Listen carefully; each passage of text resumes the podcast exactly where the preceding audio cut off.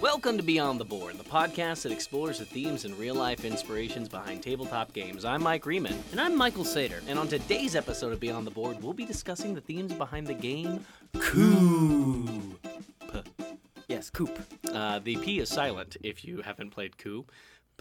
Uh, so Coup is a uh, social deduction card game. I think that's the genre of game that it fits into, uh, and it's about uh, basically uh, f- fooling fooling the bad guys or fooling fooling the your opponents on what you have and being able to uh, eventually take away all the influence from other players. Right, you have influential members of a, of a government in a dystopian world is kind of the, the, the lore to the game. Um, so you might have a, uh, a duke, a captain, an assassin, uh, a um, uh, yeah, there are others, uh, but it's great uh, because each one of those has a power. But the fun part about it is that even though you have two cards, you might want to use a power for a card you do not have. So you can just go ahead and do it. Um, until someone says, "I don't think you have that card," and then you lose some influence. Yeah. But you don't say bullpucky. You say you are you're a challenger, and then ultimately you lose influence if you are lying or if you decide not to show your card. That's true. or the biggest move, which is of course the coup, where you pay money that you've been collecting the whole game to just do that automatically to another player who you think is a threat. Mm-hmm. Uh, yeah, so it's a fun game, fun game to play with a lot of people. Um, and uh, in the theme of this game, we are going to be talking about uh, some famous betrayals in history. That's right. Uh, and or fiction, depending on how you see certain things.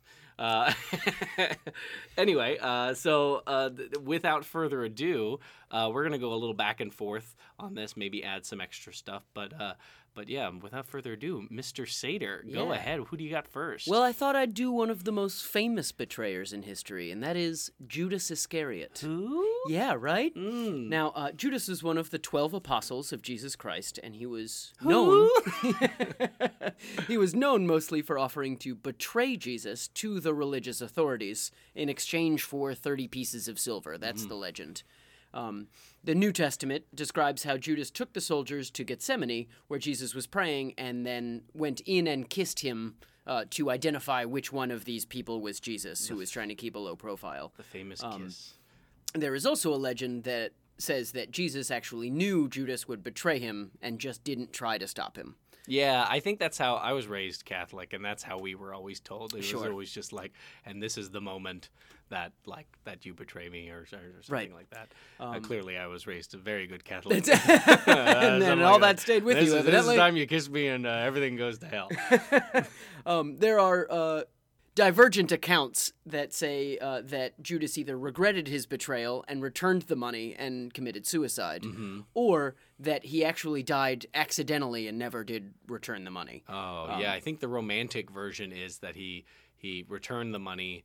Uh, or th- just threw it and was just like screw it, and then he and hung- hanged himself yeah. in the desert. Yes. Yeah. Um, uh, that's actually a, a fun fact when you're talking about people. It's hanged and objects. Is are it a fun fact, Mike? Well, no. Is it a fun fact? No, it's not fun. Okay. Is uh, it hanged? Is that the past tense of? Yes, of of of a, of a person's execution. Oh, is hanged. interesting. Okay. Um, Uh, but the real big mystery here uh, with Judas and Jesus is why this betrayal took place. Um, there are several explanations for it. In the earliest account, it's the Gospel of Mark. He goes to the chief priests to betray Jesus. He is offered the money as a reward, but it's not clear that money would be his motivation. There are a lot of holes in that theory. The first being that 30 pieces of silver today would be the equivalent of about $3,500. Hmm. It's really just not that much money to betray who you believe to be the Son of God. yeah. Unless unless he didn't truly believe, unless he was doubting. That very well time, could be. yeah. Um, but then in that case, money is not the actual motivation for the betrayal. Hmm. Um, there is a another account in the Gospel of Matthew that says they will pay him. Uh, he asks what they will pay him for handing Jesus over, which goes against the initial offer of we will pay you this much if you betray Jesus. He goes in to betray Jesus first and then asks what it's worth. Mm. Um, and then there is uh, other accounts in the Gospel of Luke and John where the devil enters into Judas, causing him to offer to betray Jesus. Gotcha. And uh, the uh, the Gospel of John account has Judas complaining that the money has been spent on expensive perfumes to anoint Jesus, and it could have been spent on the poor. Um, and it also adds that Judas was actually the keeper of the apostles' purse and would commonly steal from it. So this is painting a more evil betrayal of, of Judas rather than a person who uh, makes this mistake. Um, but there is another suggestion that Judas expected Jesus to overthrow the Roman Roman rule of Judea, and so tried to stop him for very political reasons because he did not think that this was a good idea. Uh, Judas was more of a disillusioned disciple betraying Jesus, and not so much because he loved money or because of greed, but because he loved his country and thought that Jesus had failed it. Um, another is that uh, Jesus causing unrest uh, would increase tensions between the Roman authorities, and they thought they should that Jesus should be restrained until after the Passover, when everyone had gone back home and uh, the commotion had kind of died down. It's interesting. I you, you think about like and and like I was saying, being raised Catholic, I, think about the story of Judas, and I think about he was a twelve, he's one of the twelve dis- disciples. He never like appears anywhere else. I feel like he just shows up in in that one Well- like time. That's interesting because he actually does show up in another codex discovered in the 1970s in Egypt that was taken That was out. buried under a Uh, tree in they- the backyard. Oh, okay. they they they believe that it may have been tried to uh, you know that somebody tried to kind of erase his part in history. Um, so there is this text that they now call the Gospel of Judas. That uh, it, you know was a text that was lost for 1700 years, and uh, in the I have not read any of that text, but I did read the National Geographic article about that text that suggests that Christ's betrayer was actually his truest disciple. Um, because there are suggestions in in the texts uh, uh, in these gospels that say that uh, Jesus foresaw and allowed Judas's betrayal, and one explanation is that Jesus actually thought that this would allow God's plan to be fulfilled. This is how I have to die is as a martyr. Yeah. Yeah. I mean like I feel like he every everywhere that we were taught was it was always he knew what was he knew what was up. Like I mean it's just in the last supper he says one of you will betray me. Like he knows exactly what's going to happen. Right. So And there are some scholars that suggest that Jesus actually asked Judas to betray him. ooh, um, interesting. in order to because he was probably destined for crucifixion anyway, and this was the best time to do it. Um. So, uh, uh, is that is that all you got That's on? that's what I got on Judas. yeah. Perfect. Um. Well, uh, I have my next one is the Rosenbergs. Oh uh, yes. Uh, Julius and Ethel Rosenberg. Now, I just want to throw a quick fun fact Sure, in here. fun fact. My mother's parents are Julius and Ethel. Rosenberg. No, Oh, but their names are Julius and Ethel, That's and it's just fun. that's a fun fact. that's very fun. Uh, weird. It's weird. but very fun. Yes. Wait, hold on. Your mother's parents My mother's parents. were they Jewish? yes, Ah, interesting. Uh, hmm. but they were Julius and Ethel Smith. Oh, yeah, that's an easy name Uh-huh. to move from Rosenberg. Uh, so Julius and Ethel Rosenberg, they were an American couple accused of spying for the Soviet Union during the Cold War. They were from Jewish families uh, in New York City. They married in 1939, and then Julius served throughout World War II in the military, and he eventually was discharged because he had previous involvement in the Communist Party. And so, throughout the entire Cold War, they provided thousands of top secret reports on aeronautics and atomic bomb constructions, all to the Soviets, as well as recruiting sympathizers to that same cause. Uh, David Greenglass, he was actually the one, uh, he was the first to be caught in this whole. Uh, uh, sympathizing spying case and then he told the authorities about the rosenberg's activities julius rosenberg was eventually arrested uh, in the 19, in 1950 and then his wife uh, a few weeks later uh, they had two kids as well uh, but I'll get to them in a little bit. So Julius and Ethel were charged uh, with treason and conspiracy to commit espionage, and then they were indicted and uh, Ethel was on the stand and she was unable to complete her testimony and ended up leaving the courthouse in tears. And uh, her attorney kept begging for parole because of her two kids, and it was unfortunately denied. they eventually were were convicted and executed. Now, there was a lot of uh, speculation with whether Ethel had actually been involved in this. Uh, Julius definitely was, with a lot of other stuff backing it. Uh, but eventually, they were both put in the electric chair. Um, just I read minutes that after each uh, other. a lot of what was used to convict uh, Ethel was holes in Julius's testimony and not actual evidence. Yeah, yeah, that makes sense. Uh, but uh, the two kids, uh, Michael and Robert, that were left, uh, they spent the majority of their lives trying to prove their parents' innocence.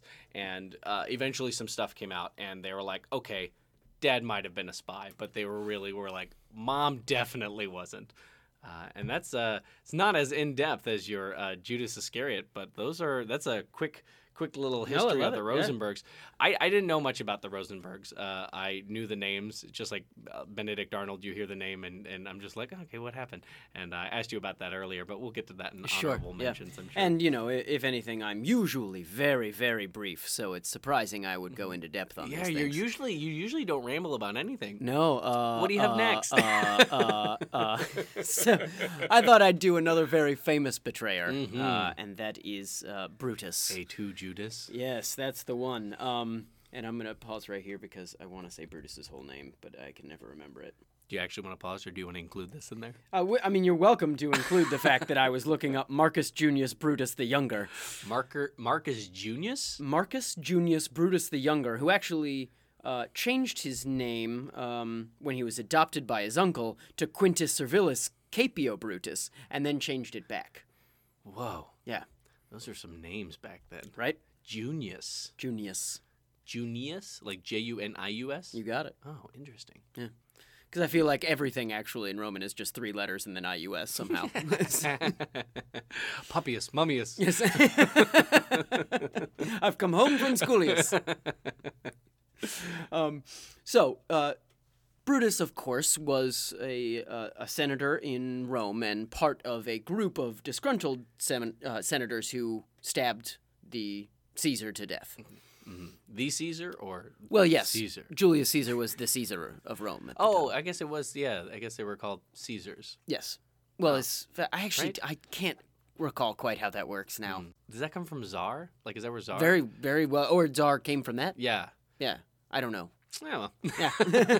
well, um, but despite it being one of his closest friends, he still was part of this plot to murder Caesar.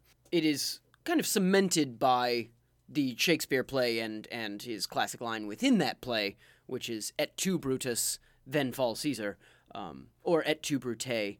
Uh, but he probably never said anything like that because he was currently busy being stabbed to death. So that might just be yeah. There are accounts that say he simply uh, uh, he tried to fight back against it, saw Brutus, and then just covered his face with his cape and allowed himself to die. Um, uh, but it was not a decision that Brutus would make lightly. He loved Caesar. He just loved the Roman Republic more. And the rest of the Senate used that loyalty to convince him that Caesar had to die for the Republic to be spared. Uh, historically speaking, they were probably correct. Julius was known for wielding political power like a dictator, which was, of course, resented by a Senate that was trying to run a republic. Um, Caesar's rampages were beginning to look as though he would actually dismantle the Roman Republic entirely and rule effectively as a king, rather than this temporary martial law that had been instilled. For Brutus, there was also a question of heritage. His ancestor, who was also named Brutus, had been the one to overthrow the Roman monarchy in 509 BC, so not that long before this. Well, a few hundred years. Uh, and the Senate used that fact to their advantage, and that's how they kind of convinced Brutus that killing Caesar was his destiny. Whether it was or not it was truly fate, he kind of came out of this looking like an ultimate backstabber, one of the largest betrayers in history. Yeah, um, but I guess their wouldn't friendship. have, it wouldn't have worked without everybody involved, right? No, Yeah. absolutely. They needed a group of people. Um, and actually, the plot, as we kind of understand it, is that first uh, there were a bunch of portents for this to happen that Caesar's wife believed in very much, and Caesar did not believe in. So she tried to stop him from going to the Senate that day, and he refused to not go. Then there was a uh, another senator who stopped to ask Caesar a question outside of the courthouse to kind of delay him to let everyone get ready, and kept like tugging on his cape and things like that. Um, and then when he finally got in there, was ambushed by a a, a- a waiting mob. It's tough to say what if this is literary now and what if what is. Uh, Yeah, because it's Actually the story's historical. been told so many different ways and so Right. many different times. Yeah. Yeah. Um, but then afterwards, uh, Brutus and another senator named Cassius, who was uh, instrumental in convincing Brutus to murder Caesar, uh, were forced out of Rome by public dissent. The public loved Caesar, and so did a lot of the other senators and and and uh, military rulers that were in Rome at the time. Um, so Rome, now under the leadership of Mark Antony, sent Brutus and Cassius away to Greece and just gave them provinces in the east to rule over. Oh, And they, consolation yeah, exactly. Uh, they gradually, through these like power struggles, seized almost all of the Roman East, as it was still acting as quote unquote senators. Mhm. So it, it just kind of seized all these armies and treasuries and like squeezed all this money out of out of uh, Western Asia. Um, and uh, turned the wealth into Roman gold, but also put his face on it. So Yeah. he just had a bunch of Brutus stamped coins, which is a super Caesar move. That's exactly what Caesar did. Um, he idolized them. in in the year 42 he and cassius met with mark antony and octavian in these two battles at philippi and cassius killed himself after being defeated in the first battle and brutus killed himself after being defeated in the second battle and mark antony uh, gave brutus an honorable burial saying that he was a very honorable man but deserved to die Yeah. in these battles um, Hey, that's kind of ironic considering that's kind of what Brutus was thinking. Yeah, absolutely. Yeah. And there's a lot of accounts that say Brutus was this stoic, which at the time was a like a following to be a stoic. But the rest of the historical accounts say that he was uh, arrogant and that he was uh, cruel in a lot of his dealings, and that he considered a lot of these people to be inferiors, including uh, anyone provincial and the kings of these states that Rome was taking over, that he would treat them very cruelly as inferiors. He was admired by a lot of these Roman aristocrats, and after his death, he became a symbol of resistance to tyranny, but probably because of this one point in his life, Uh-huh. and not because of his actual actions. Interesting. Yeah. Et tu, Brute. Uh, Right? well, speaking of Rome, it's not too far away from Greece. That's true. And so uh, I'm going to talk about the Greek traitor Ephialtes of Trachis. I said that right. Ephialtes. Ephialtes. Eph- Ephialtes. Wait, is that what that little e means? Eh? Or Eh, yes. Eh. Eh. Ephialtes. Ephialtes. Ephialtes. Yes. Uh, so Ephialtes, uh, I don't know if you've ever seen the movie 300, uh, but that's where uh, I originally was thinking about this guy. Uh, so he became uh, really infamous in Greece uh, after he betrayed his country to the Persians in 480 BC. That was during the Battle of Thermopylae, and he led the Persian army uh, to a path that gave access to behind the Spartan line, and he was hoping, obviously, for a reward. So the allied Greek lands forces, which uh, Herodotus states no more than 4,200 men, had chosen Thermopylae to block the advance of a much larger Persian army, which was led by Xerxes. Uh, Who was a god who couldn't bleed. who was a god? he wore a lot of gold chains. He, I mean, according to the movie 300. uh, and then, so although the gap between the uh, cliffs and the Malian Gulf was only wide enough for a single carriage, uh, it could be bypassed by a trail that led over the mountains south of Thermopylae and joined on the main road behind the actual Greeks' position. Herodotus notes that the trail was well known to the locals who had used it in the past for raiding the neighboring Phocians. Phocians? Ephesians. Ephesians. Is that how you say that? Yeah. Oh, that makes more sense. There's gonna be a lot of words in here. Uh, so the Persians ended up using this trail to outflank the Spartans. And the Spartan king Leonidas sent away most of the Greeks, but he himself remained with a rear guard composed of his men. And uh, I guess that is the fabled 300. Legend has it it's 300 men. Yeah. Yeah, which uh, which is, uh, Zack Snyder turned into. Wait, hold on. Zack Snyder wrote wrote the comic. I don't know. Frank Miller wrote the comic. Yeah, Zack Snyder did Yep. the movie. Yep. That makes sense. Yeah. So so I- Ephialtes, uh, he was the one who he decided to. There's there's a couple different thoughts about who he was. Uh, in in the old movie, the, in 1962, the movie called The 300 Spartans, he was portrayed uh, as a lone goat farmer.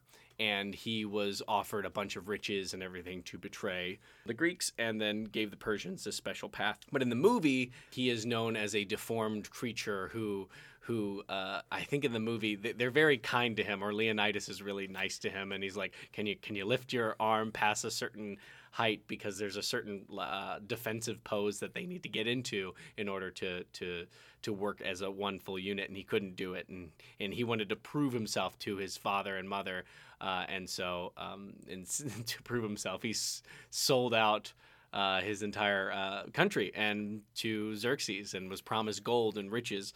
Uh, but they eventually, once he was or he did betray the Spartans, he he was he was a bounty was put on his head and he eventually was killed. I think for other reasons is what they say. But but yeah, things. I think really it's work out for probably a literary device, though, making him this Caliban, the Hunchback. Yeah. you know that that uh, he probably did suffer some slight at the hands of of the government of the army or something like that, and that may have been a good reason. But portraying him as this uh, monster almost is probably that literary device. Yeah. In the movie, there's this one famous line where Leonidas is, wishes him to live forever, which is an insult to the Spartans because they would die with honor in battle, and that was their their whole thing. Right. So, um, yeah, once again, a short little betrayal. uh, but if you if you get a chance, watch the movie 300. It's a good one.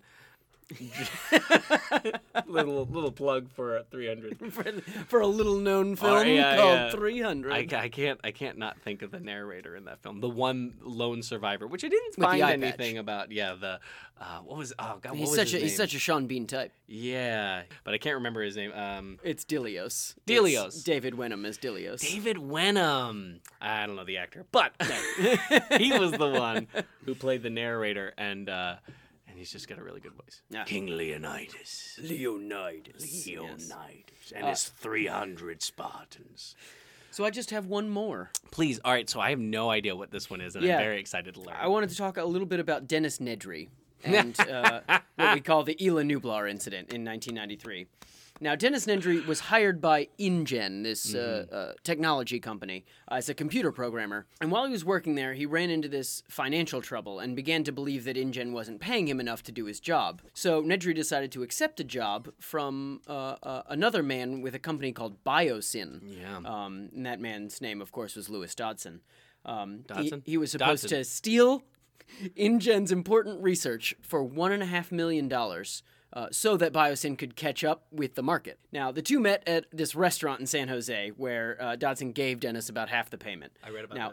Afterward, Dennis Nedry, uh, Dennis Nedry returned to the island Nublar to get back to work, uh, waiting until it was nighttime. So he needed to get into this cold storage room uh, undetected. So he created this computer program called White Rabbit. It was a backdoor that would disable all of the security in the whole facility.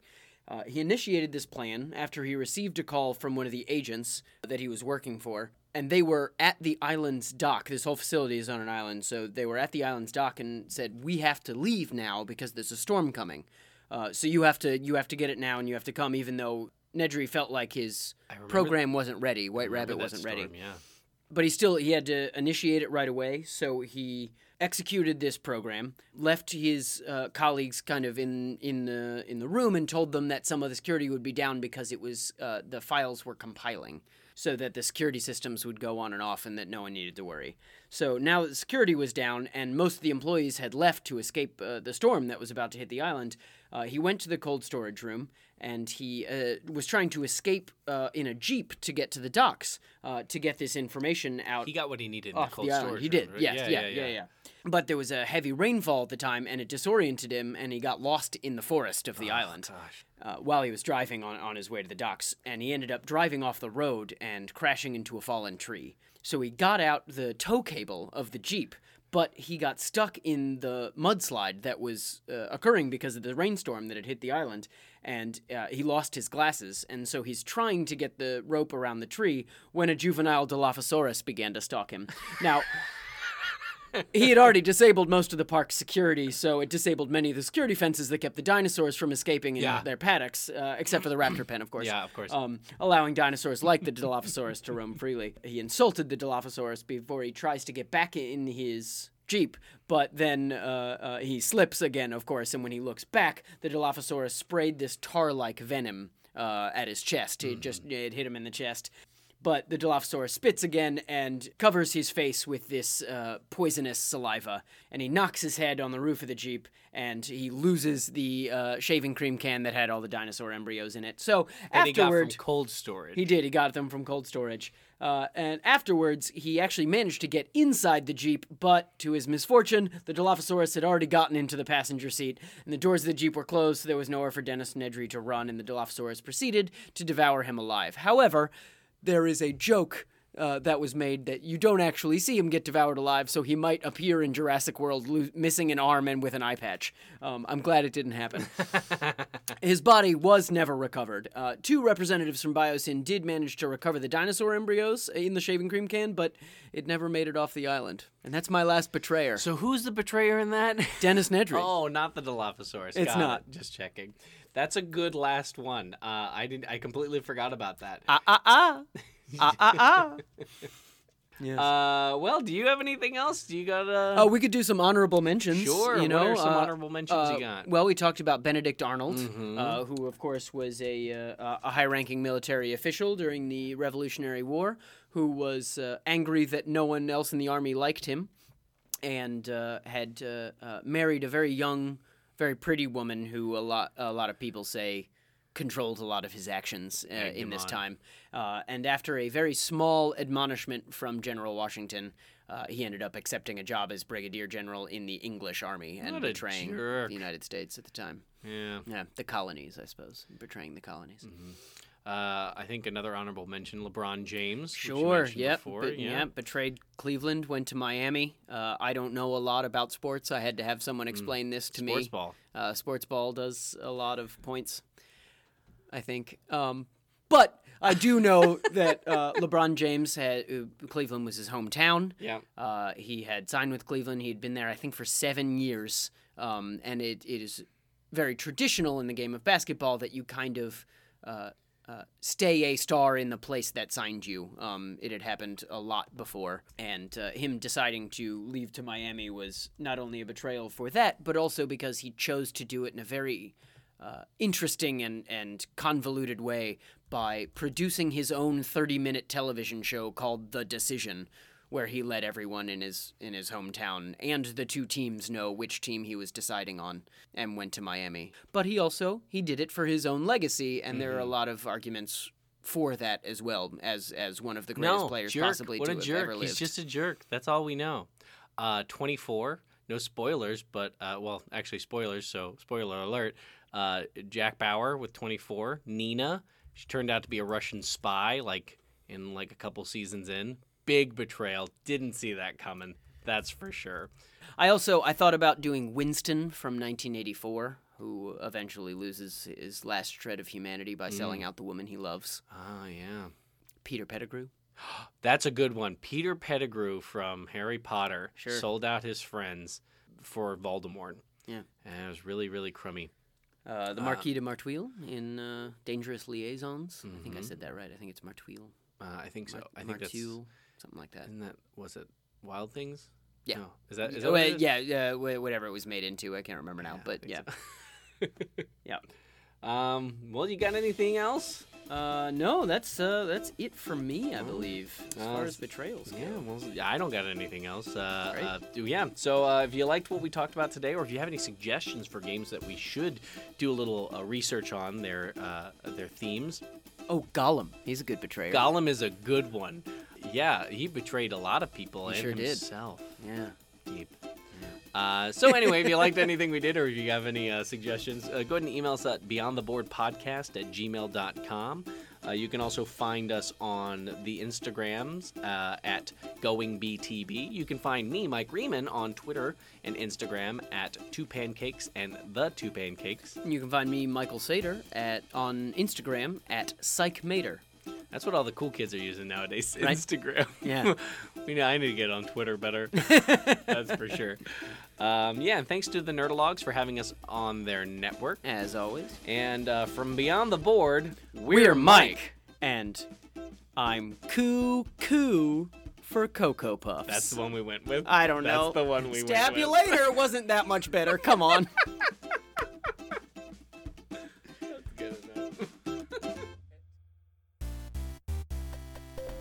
Podcast has been produced in association with the Nerdologues. To find out more about the Nerdologues and their shows, visit www.nerdologues.com or facebook.com slash nerdologues. Thanks for listening. Coo coo coo coo coo coo coo. Coo coo Cuckoo, cuckoo, cuckoo, cuckoo, cuckoo, cuckoo, cue, Cue. cue. Cue. The way you coo. say Duke makes me want to pook.